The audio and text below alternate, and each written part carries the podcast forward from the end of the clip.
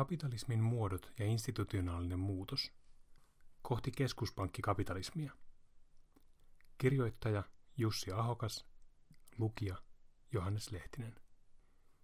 Kapitalistinen talous- ja yhteiskuntajärjestelmä instituutioineen on dynaaminen, jatkuvasti muotoaan muuttava.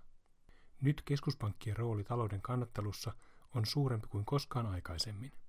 Kapitalismin kehitys ei kuitenkaan pääty tähän – ja uusi institutionaalinen järjestys saattaa jo tehdä tuloaan. Poliittisen talouden tutkimuksessa on viime vuosikymmeninä kiinnitetty paljon huomiota talousjärjestelmän instituutioihin ja niiden muutokseen. Institutionaaliset erot eri talouksien ja valtioiden välillä ovat nousseet tarkasteluun erityisesti kapitalismin muotoja käsittelevässä kirjallisuudessa. Tällä saralla merkittävä teos oli vuonna 2001 julkaistu Peter A. Hallin ja David Sossisen Varieties of Capitalism – jossa etsittiin selitystä erityyppisten talous- ja yhteiskuntamallien lähes yhtäläiselle menestykselle globaalissa kilpailussa.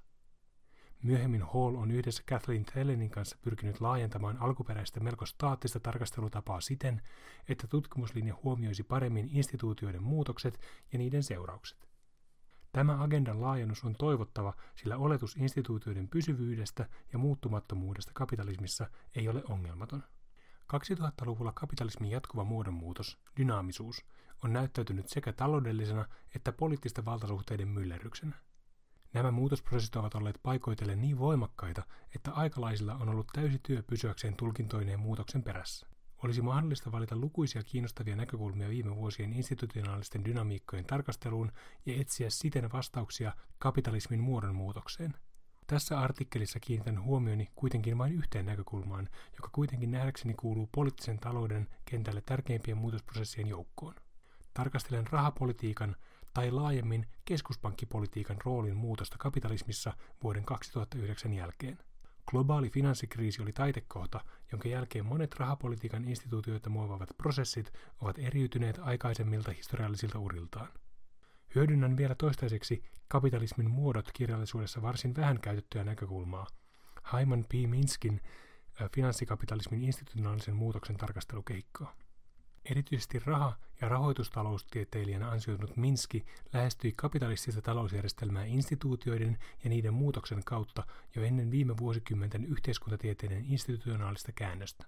Minskin leikkisen ilmauksen mukaan kapitalismin muotoja on yhtä paljon kuin Heinzin säilykkeitä, eli 57 kuuluisen elintarvikeyhtiön vuonna 1896 lanseeraaman sloganin mukaisesti.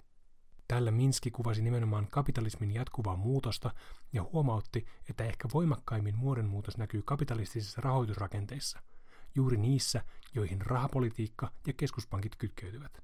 Minski ja kapitalismin evoluutio toisen maailmansodan jälkeen.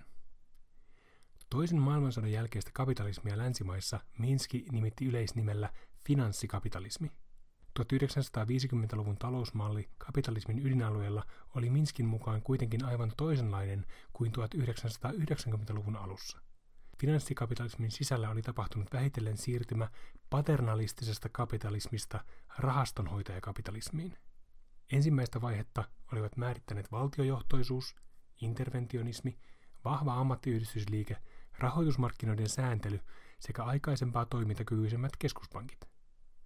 Toista puolestaan määritivät rahoitusmarkkinoiden vapautuminen, työntekijöiden neuvotteluaseman heikentyminen, finansialisoituminen eli rahoituksen sekä rahoitusmarkkinoiden merkityksen vahvistuminen taloudessa ja yhteiskunnassa, suuria rahastoja hoitaneiden sijoitusalan ammattilaisten roolin suurentuminen sekä yksityisen velan määrän nopea kasvu.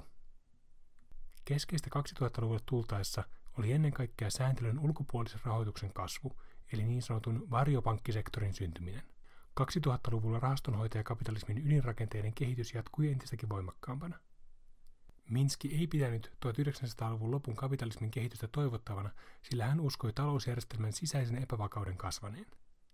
Ennen kaikkea ongelmapiiri rahoitusrakenteissa, jotka sisälsivät Minskin terminologiaa käyttäen koko ajan enemmän ponzi-rakenteita. Charles Ponzi oli yksi 1900-luvun kuuluisimmista pyramidihuijareista Yhdysvalloissa. Minski ei viitannut ponsirakenteella varsinaiseen huijaukseen, vaan tilanteeseen, jossa sijoitusoperaatioiden tuottamat rahavirrat eivät riitä kattamaan velkojen lyhennyksiä, eivätkä edes korkoja. Mitä suuremmaksi tällaisten tilanteiden määrä rahoitusmarkkinoilla kasvaa, sitä lähempänä on rahoitusmarkkinoiden kriisiytyminen. Jos Minski olisi elänyt vielä vuonna 2008, hän ei olisi juuri yllättynyt tapahtumien kulusta ja Yhdysvalloista alkaneen kriisin leviämisestä globaaliksi rahoitusmarkkinakriisiksi. Minski-hetki suuren yhdysvaltalaisen sijoitusyhtiö PIMCON johtajan Paul McCollin vuoden 1998 Venäjän talouskriisin yhteydessä lanseeraama termi nousi jälleen kaikkien taloutta seuraavien huulille. Kuten yhdysvaltalaiset taloustieteilijät Randall Ray ja Eric Timoin ovat todenneet, oikeimmin pitäisi puhua Minski puolivuosisadasta. Tähänkin kapitalismin kriisiin päädyttiin nimittäin pitkän evolutionaarisen kehityskurun kautta. Kohti keskuspankkikapitalismia. Vaikka jotkut olivat vuoden 2009 alussa vakuuttuneita kapitalismin lopusta, lopullista romahdusta ei kuitenkaan tapahtunut. Sen jälkeen kun Lehman Brothers investointipankin annettiin vuonna 2008 lokakuussa kaatua, tilanne toki näytti hetken aikaa erittäin heikolta. Silloin kuitenkin ne instituutiot, joiden varaan Minski omassa ajattelussaan pitkälti laski, eli suuri valtio ja suuri pankki, astuivat esiin ja ottivat talouden kannateltavakseen. Suurella pankilla Minski tarkoitti keskuspankkia, ja erityisesti sellaista keskuspankkia, joka toimisi kriisien tullen järjestelmän viimekätisenä lainaajana ja huolehtisi siitä, ettei varsinkin läpikotaisi velkaantuneessa taloudessa keskeinen likviditeetti eli maksuvalmius pääsisi liiaksi vähenemään. Kun suuren valtion mittava finanssipoliittinen elvytys päättyi länsimaissa vuoden 2010 jälkeen, talouden vakaus ja kasvun ylläpito annettiin pääsääntöisesti keskuspankkien hoidettavaksi. Tämä ei ollut siinä mielessä yllättävää, että valtavirtaisessa makrotaloustieteessä viime vuosikymmeninä muodostuneen konsensusnäkemyksen mukaan rahapolitiikka on ensisijainen väline talouden ohjauksessa. Keskuspankit joutuivat kuitenkin nyt uudenlaiseen tilanteeseen, sillä enää talouden kasvua ei tukenut edellisten vuosikymmenien tavoin yksityisen velkaantumisen kiivas kasvu. Kun elvyttävän finanssipolitiikan aika jäi taakse, Yhdysvaltojen ja Euroopan taloudet eivät olleetkaan vielä siinä tilanteessa, että yksityinen sektori olisi pystynyt niitä kannattelemaan. Päinvastoin esimerkiksi Euroopassa euroalueen rakenteellinen kriisiytyminen ja finanssipolitiikan kiristäminen söivät kasvun edellytykset usean vuoden ajaksi. Näissä olosuhteissa keskuspankit olivat pakotettuja etsimään kokonaan uusia ratkaisuja ja rahapoliittisia välineitä. Enää inflaation hienosäätö ohjauskorkoa muuttamalla ei näyttänyt tuovan haluttuja tuloksia. Ongelmana oli inflaation sijaan hintojen nousun pysähtyminen ja deflaatio. Suurimmat läntiset keskuspankit, Fed Yhdysvalloissa, Euroopan keskuspankki EKP sekä Englannin ja Japanin keskuspankit päätyivät tulevina vuosina hyvin samantyyppisiin ratkaisuihin. Reseptinä oli ohjauskorkojen lasku nollaan tai jopa negatiiviseksi sekä mittavat määrälliset elvytystoimet eli erilaiset arvopapereiden osto-ohjelmat. Kaikkia edellä mainittuja keinoja voidaan pitää jopa vallankumouksellisina edellisten vuosikymmenien rahapoliittisen ajattelun suhteutettuna. Finanssikriisin jälkeen rahoitusmarkkinoiden perusrakenteita ei lähdetty purkamaan ja velkakuormat, roskapaperit sekä epäluottamus vastapuolia kohtaan olivat edelleen olemassa. Siksi keskuspankkien valinta oli vanhan ja reistäilevän moottorin perusteellinen öljyäminen likviditeetillä, käytännössä edullisella ja rajattomasti tarjolla olevalla keskuspankkirahalla. Vaikka varsinaisesti keskuspankit eivät ulottaneet laajentuneita viimekätisen lainaajan toimiaan valtioiden rahoittamiseen, esimerkiksi euroalueella valtioiden velkakirjojen osto-ohjelmat antoivat epäsuorasti ja talousalueen sääntöjä koetellen liikkumavaraa monien eurovaltioiden finanssipolitiikalle. Näiden valintojen myötä finanssikapitalismissa on siirrytty rahastonhoitajakapitalismista keskuspankkikapitalismiin.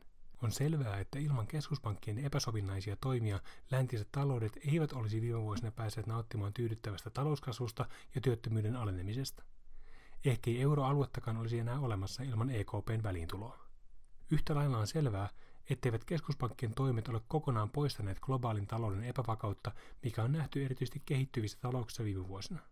Kun suurin elvytysvaihde oli silmässä Yhdysvalloissa, dollarivirrat suuntautuivat suurempien voittojen toivossa kehittyviin talouksiin, jotka tuolloin hyötyivät rahoitustilanteen muutoksesta.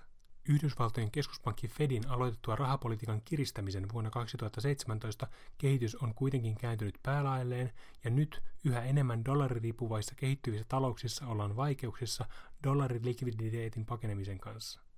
Kiinnostava uusi ilmiö on rahoitusmarkkinoiden ja keskuspankkien välinen kissanhännän veto, jossa markkinat pyrkivät ennakoimaan jokaisen pienenkin käänteen rahapolitiikassa ja keskuspankit yhä enemmän huomioimaan myös markkinareaktiot muun muassa omassa viestinnässään.